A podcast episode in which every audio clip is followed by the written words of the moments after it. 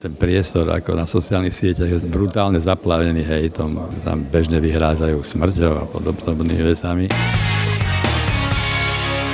Boj proti extrémizmu je hlavný politický program Jána Benčíka, ktorý kandiduje zo 150. miesta za stranu Andreja Kisku za ľudí. Chcel by napríklad posilniť štátne zložky, ktoré stíhajú fašistov. Práve na ich excesy a neonacistickú minulosť už roky upozorňuje na blogu. Tí, ktorí si myslia, že za judársky groz, ako si produkujem nejaké ku špinu na nich, tak môžu byť kľudný, robím to zadarmo. Rozprávali sme sa aj o odsúdenom kandidátovi LSNS Milanovi Mazurekovi, či o tom, ako by Jan Benčík čelil Kotlebovcom v parlamente. Pýtal som sa, či naozaj chce byť politikom. Keď kandidujem, tak by bolo teda zvláštne, keby som povedal, že nie. Ale nie je to moja prvá teda hlavná motivácia, že chcieť byť poslancom. Rozhovor s Janom Benčíkom vám prinášame ako posledný zo série rozhovorov so 150 na kandidátkach. Predchádzajúce rozhovory s ľuďmi z konca kandidátky, konkrétne s Erikom Kaliňákom zo Smeru, Janou Dubovcovou z PS Spolu a Jožefom Berením z MKS nájdete na našom webe. Je piatok, 14. februára. Príjemné ráno vám želá Peter Hanák. Ráno na hlas. Ranný podcast z pravodajského portálu Aktuality.sk. Pri mikrofóne mám teraz Jana Benčíka, kandidáta číslo 150 na kandidátke strany za ľudí Andreja Kisku. Pán Benčík, prečo kandidujete a prečo zo 150. miesta? To, že situácia je na Slovensku vážna, asi nikom, o tom treba, netreba nikoho prezviečať. To, čo na nás vyplávalo z Kočnerovej trímy a vôbec celkové, je veľmi znepokojivé. To je jeden moment, pre ktorý som sa rozhodol zapojiť a druhý je späť s 30. výročím Dnežnej revolúcie. Keď som sa zapojil v 89. ako svojim nejakým malým dielom som mohol prispieť na lokálnej úrovni povaleniu toho režimu alebo jeho vyprádeniu do minulosti a neváhal som mať chvíľu, tak považujem za svoju povinnosť, ako si aj teraz pomôcť, pokiaľ je to možné. No. Takže som vlastne ponúkol túto svoje meno strane za ľudí a tá moju ponuku prijala. A oni vás teda dali na 150. miesto, či to ste si vymysleli vy?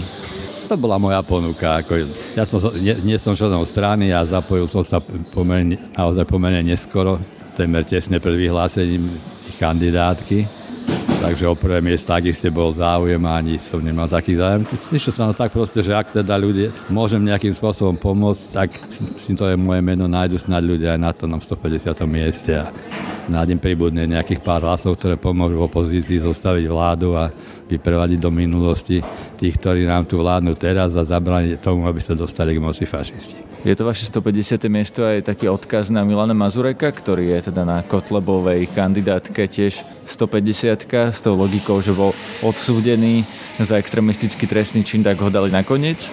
Áno, aj to ma svojím spôsobom ako motivovalo. Samozrejme, nemôžem sa svojím spôsobom s, Ma- s Mazurekom porovnávať v tom zmysle, že Mazurek má desiatky, možno stovky veľkých billboardov po celom Slovensku, obchádza celé Slovensko masívnou kampaňou. Ja nič, nič také nerobím. No ale Mazurek bol odsúdený za vlastne extremistický trestný čin, rasový trestný čin v podstate za svoje výroky v rádiu Frontinus. Dostal pokutu, ktorú zaplatil, tým pádom sa ho pozerá už ako keby bol bezúhonný svojím spôsobom a môže kandidovať a ten trest v úvodzovkách mu dali, teda Kotleva sa taká, taký, že ho dali na to 150. miesto.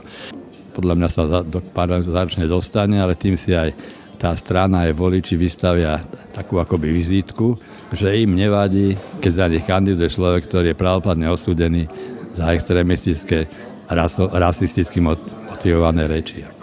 Otázka je, či to pri tej strane nie je skôr výhoda, ako, ako že by to tým voličom prekážalo. No samozrejme, podľa mňa je to samozrejme pre neho výhoda, pre nich je hrdina, pre nich je ten, ktorý bol neprávom akože vyhodený za, z parlamentu, bol vyhodený za pravdu, bol vyhodený ako prvý a ako jediný, takže je z neho martýr v jeho očiach a je to svojím spôsobom ich hrdina. Prečo práve strana Andreja Kisku?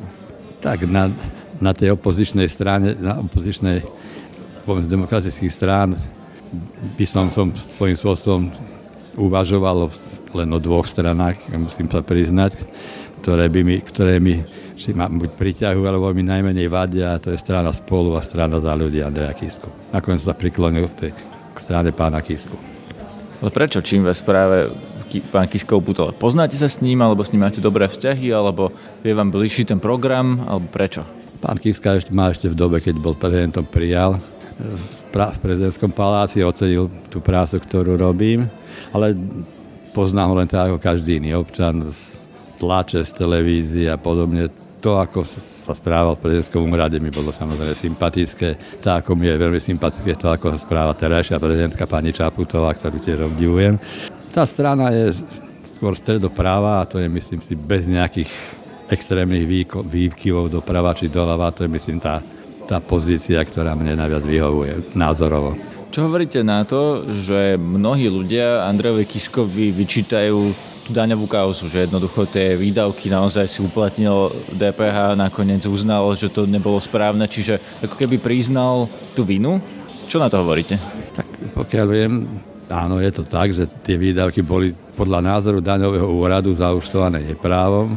Teraz je otázka, či takto to posúdi aj súd, pretože už toto je až tretí vyšetrovateľ, ktorý nakoniec podal na ňo vlastne žalobu kým zatiaľ čo dvaja predchádzajúci usúdili, že sa žiadneho trestného činu nedopustil.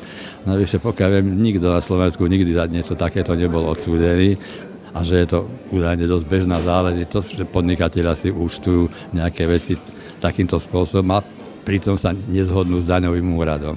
No pokiaľ doplatia tie peniaze, tak teda škoda nevznikla a či je to teda nejako morálne v poriadku, no nech hodí kameňom, kto je bez viny. To by sa dalo povedať o smere, nie? Keby aj smeráci by mohli povedať, nech hodí kameňom, kto je bez viny. No, e, tak vidím tam dosť niekoľko podstatných rozdielov. Pokiaľ Andrej Kiska si tu celú kampaň platil sám, začal to teda jeho prvý kandidát, ktorého aj nechcem menovať radšej, si to platil zo stranických peňazí. To je jedna vec. Druhá vec teda, ako hovorím, pokiaľ, keďže daňový úrad neuznal, tak e, ten rozdiel bol doplatený, čiže štátu nedekla žiadna škoda, zatiaľ čo z rôznych teda zdrojov, ktoré odhali najmä investigatívni novinári a ktoré sa dávali aj z tej Kočnerovej trímy. Vidíme, že podstatne iné peniaze unikali niekde a na čo majú zásluhu ľudia zo strán, ktoré teda boli pri moci. Pán Benčík, vy chcete byť poslancom Národnej rady? No tak keď, som, keď kandidujem, tak by bolo teda zvláštne, keby som povedal, že nie. Ale nie je to moja prvá teda hlavná motivácia, že chcieť byť poslancom, či ako už tam po niektorí zlomyselníci vypisovali na takú stránku, ktorú som si zriadil, že či je hlavnou motiváciou je ten plát a podobne, či už si mienim zamestnať synov ako asistentov, či manželka sa už teší na ten a podobné veci. No to, tá, tá motivácia to zaručuje nie je. Keď mi išlo o peniaze, ne, nerobil by som to, čo robím, pretože už viac ako 4 roky, roky blogujem zbieram na to materiály, čo je časovo nesmierne náročné a pre tých, ktorí to nevedia, denník za blogy neplatí. Takže tí, ktorí si myslia, že za judársky groz, ako si produkujem nejaké špinu na nich, tak môžu byť kľudní, robím to zadarmo. No a iní zase hovoria, že dostal som rôzne ceny a že s tým som sa teda ako si zahojil, zazobal. Aj tie ceny sú ako čestné, vážim si ich, to sa mi rád samozrejme, ale povedná s finančnou odmenou, aj to teda nie nejakou veľkou, bola cena, novinárska cena nadácie otvorenej spoločnosti, aj ten obnos finančný nedaroval Šoroš, ako si myslel, Slovenská sporiteľa. Rozumiem. Skôr som sa pýtal na to, či naozaj máte takú tú politickú ambíciu. Či ste človek, ktorý chce vystupovať v parlamente, predkladať návrhy, alebo by ste chceli možno nejakú exekutívnu funkciu? No určite neexekutív. Chcel by som pokračovať aj v parlamente v tom, čo robím teraz. Venovať sa boju proti extrémizmu a teda i trochu iným spôsobom, pretože vieme, že tieto veci u nás nie sú celkom, hoci sa veľa hovorí, verbálne sa veľa hovorí o podpore a tak ďalej, ale skutočnosť je iná, skutočnosť je priam trísna, či čo sa týka teda zastúpenia na špeciálnej prokuratúre, počtom ľudí, ktorí sa venujú, či tomu tzv. protiextremistickému oddeleniu alebo protiteroristickému oddeleniu v rámci NAKA, ktoré je, pokiaľ ja viem, personálne poddimenzované a jeho práca určite nepatrí medzi, bohužiaľ nepatrí medzi priority v rámci policajného odboru. Takže čo by ste na tom zmenili? Čo by ste napríklad z parlamentu vedeli, aký zákon presadiť, aby sa na Slovensku bojovalo proti extrémizmu efektívnejšie? Takže sú to, tie, sú to tie veci, personálne posilnenie špeciálnej prokurátory na poli boja s extrémizmom, posilnenie orgánov v rámci Národnej kriminálnej agentúry na boj proti extrémizmu potom sú zrejme legislatívne zmeny, ktoré by uľahčili prácu týchto orgánov. To sú veci, ktoré im nedovolujú dostatočne efektívne ako týchto páchateľov stíhať. A nie je to podľa vás už dostatočne na Slovensku stíhané, lebo máme Mazureka odsúdeného, ďalších ľudí z kandidátky LSNS tiež odsúdených, pán Anton Grňo, ak sa nemýlim, pán Medvecký bol odsúdený dokonca dvakrát. Nezačalo Slovensko ako štát už dostatočne riešiť tento problém?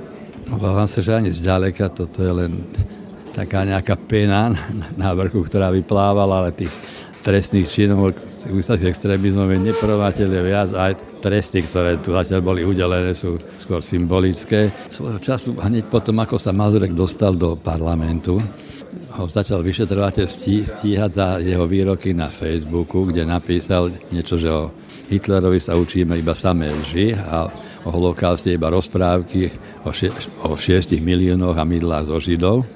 Ja som o tom, o tom písal blog, a myslím, trestné oznámy na neho podali novinári dvaja zo SME, pokiaľ viem, ale ten vyšetrovateľ vypočul aj mňa. Bolo to pre mňa taký zvláštny zážitok, pretože on osobnom styku pôsobil veľmi kultivovaný, pripadal mi veľmi inteligentný a veľmi schopný a priateľský. Pán Mazurek? Nie, nie, nie Mazurek. Mazurek som do styku neprišiel vôbec. Hovorím o vyšetrovateľi. Bol to, to vtedy ešte nebola protitextenická jednotka NAKA, to bol vyšetrovateľ z Krajského raditeľstva Prešove, ktorý to mal. No a počase ten vyšetrovateľ to od, odmietol to stíhanie s takým dôvodnením priam filozofickým, ktoré je teda v tej teroristickej rovine správ, pravdivé, že z extrémizmu netreba bojovať ako si represiou, ale že treba bojovať argumentný výchov a tak ďalej. No. Ani, že v tej všeobecnej rovine možno mal pravdu, ne, že vyšetrovateľ polície nemá pracovať s nejakými úvahami kvázi filozofickými, policajný vyšetrovateľ má uplatňovať platný zákon pre Boha živého a pokiaľ teda Mazurek naplnil tam tú postatu, tak mal by za to stíhaný, to je jasné. Až humorne vyznieva tá obrana ich, keďže používajú tak, s takou obľubou a tak často ten pozdrav, ktorý používal Hinková garda, že na stráž, že to je vlastne pozdrav, ktorý používali československí legionári a skauti. Tak pre mňa je teda skutočne prekvapujúce, že oni sa hlásia k myšlienkam, to, ktorým sa hlásili československé légie, k myšlienkam Česko, Čechoslovakizmu, či podpore Tatička, Masaryka. Títo naši slovenskí národovci naozaj nám sú nahovoriť, že ten používajú, pozdrav používajú preto. No, je to zjavne výhovorka, to, to, to vieme od ľudí, ktorí nosili uniformy Hlinkovej gardy. Skôr sa pýtam na to, že čo teda sa má zmeniť? Má sa zmeniť tá represia? Alebo sa má extrémizmus riešiť nejako ešte úplne inak? Máte nejaké systémové riešenie? Všetci vidíme, že ten priestor ako na sociálnych sieťach je zaplavený, ako brutálne zaplavený hejtom, urážkami, vulgarizmom, výrokmi, ktoré sú trestne stíhateľné, že tam bežne vyhrážajú smrťou a podobnými vecami. S týmto treba, s týmto treba určite nie, niečo urobiť, pretože ten dialog o verejnom priestore značne zhrubol aj zásluhou samozrejme politikov a nie len teda tých zo strán, ktoré, zo strany, ktorá je označovaná za extrémistickú, majú na tom podiel aj politici mainstreamu. S tým naozaj treba niečo hrať. Takisto tá strana má, má vo svojich radoch ľudí, ktorí či už v minulosti alebo aj v súčasnosti sa dopustili veci, ktoré by si zaslúžili byť trestne stíhané a trestne stíhané nie sú. Čo napríklad? Lebo vieme, že naozaj niektorí členovia LSNS na tej kandidátke, aj tí, čo kandidujú, aj tí, čo kandidovali v minulosti, teraz už nie, alebo sú napríklad poslaneckí asistenti, naozaj je tam nepomerne viac trestne stíhaných ľudí ako v iných stranách. Nie je to dosť? No, na, to, na ich, na ich minulosť, na ich správanie to nie je dosť, pretože neviem, že ktorá strana, aj z tých, ktoré majú nejaké moje sympatie, alebo aj z tých, ktoré nejaké veľké sympatie moje a možno nemajú, by mala vo svojich rádoch a na nejakých čelných pozíciách medzi svojimi funkcionármi či poslancami ľudí, ktorí by sa dopustili ako trestných činov. No, obvinený bol aj Robert Fico, ale nakoniec mu nič nedokázali. Rovnako na tom je, aspoň formálne, aj Marian Kotleba, že bol obvinený, nič mu nedokázali. Aký je medzi nimi rozdiel? Aký je rozdiel medzi Smerom a Kotlebovcami s ohľadom na tieto trestné stíhania? Tak ja by som momentálne neporovnal pána Fica s Kotlebom. ten je, on sa dopustil niečo iného, dopustil vlastne toho istého, čo, čo dopustil bývalý poslanec Mazurek. On sa dopustil schvalovania vlastne trestného činu, sa, za ktorý bol Mazurek odsúdený. Za to, ten čin, čin schvaloval, videl sa, že Mazurek má pravdu, povedal pán Fico. A to, že prečo špeciálny prokurátor zastavil jeho stíhanie, no to, na, na to nech odpovie pán generálny prokurátor, teda, lebo nech si na to verejnosť odpovie sám a myslím, že každému sa vynára. Na tie systémové riešenia sa pýtam skôr, že či by sme mali riešiť tú represiu, alebo či by sme nejakým spôsobom mali riešiť, prečo ten extrémizmus vlastne vzniká.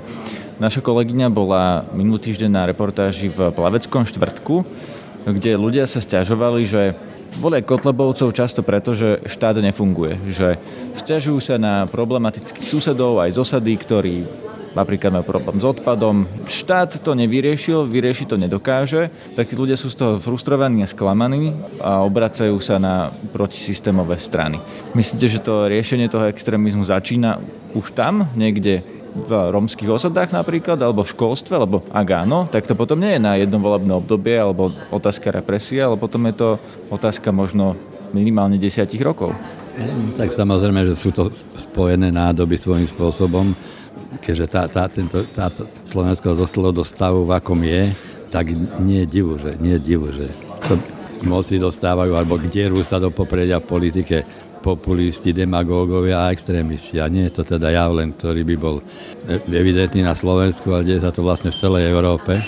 Hovorí sa aj to, že tie vrstvy, ktorých ktorí nazývali teda nejaký proletáriát a ktoré predtým podporovali ľavicové komunistické strany, plynule prechádzajú pravico, podpore pravicového extrémizmu. Deje sa to treba v bývalom, bývalej Nemeckej demokratickej republike, deje sa to u nás v Čechách.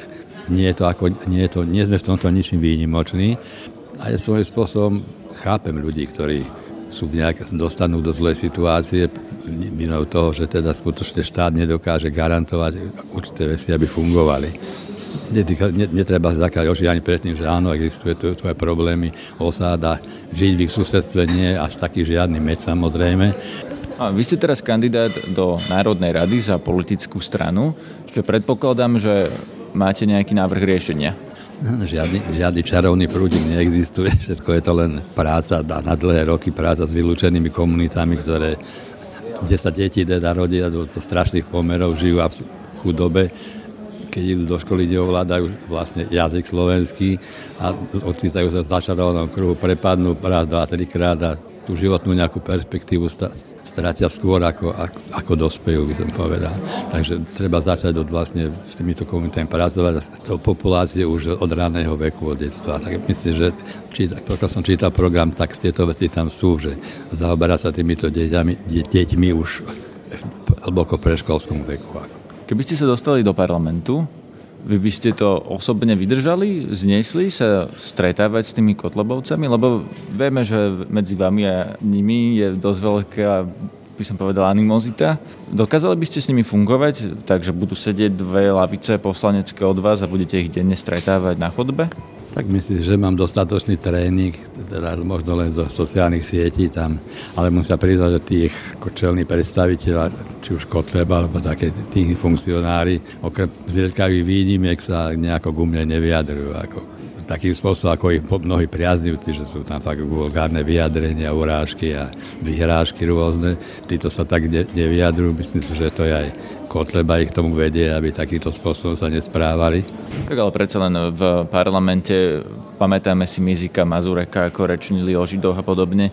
Ak tam budete, budete to zažívať na vlastné kož, budete priamo, priamo v tej istej miestnosti s nimi, ako sa vtedy zachováte? Nemením naozaj teda hypoteticky, teda ak sa tam dostanem, keďže som na 150. mieste, tak naozaj sa nemení s nimi ako nejako bratríškovať, či kamaráti, či nadvezovať s nimi nejaké spoločenské stáji, no a keď tam budú, tak budú pre mňa niečo ako vzduch, by som povedal, ale pokiaľ sa budú mať nejaké reči, ktoré budú podľa mňa neprístojné, tak budem reagovať samozrejme. Počúvajte aj náš večerný podcast Aktuality na hlas. Budeme v ňom hovoriť o ďalšom odhalení z tzv. Kočnerovej knižnice a tiež budeme hodnotiť programy politických strán v týchto voľbách s ohľadom na klimatickú krízu. Pekný deň želá od mikrofónu Peter Hanák. Všetky podcasty z pravodajského portálu Aktuality.sk nájdete na Spotify a v ďalších podcastových aplikáciách.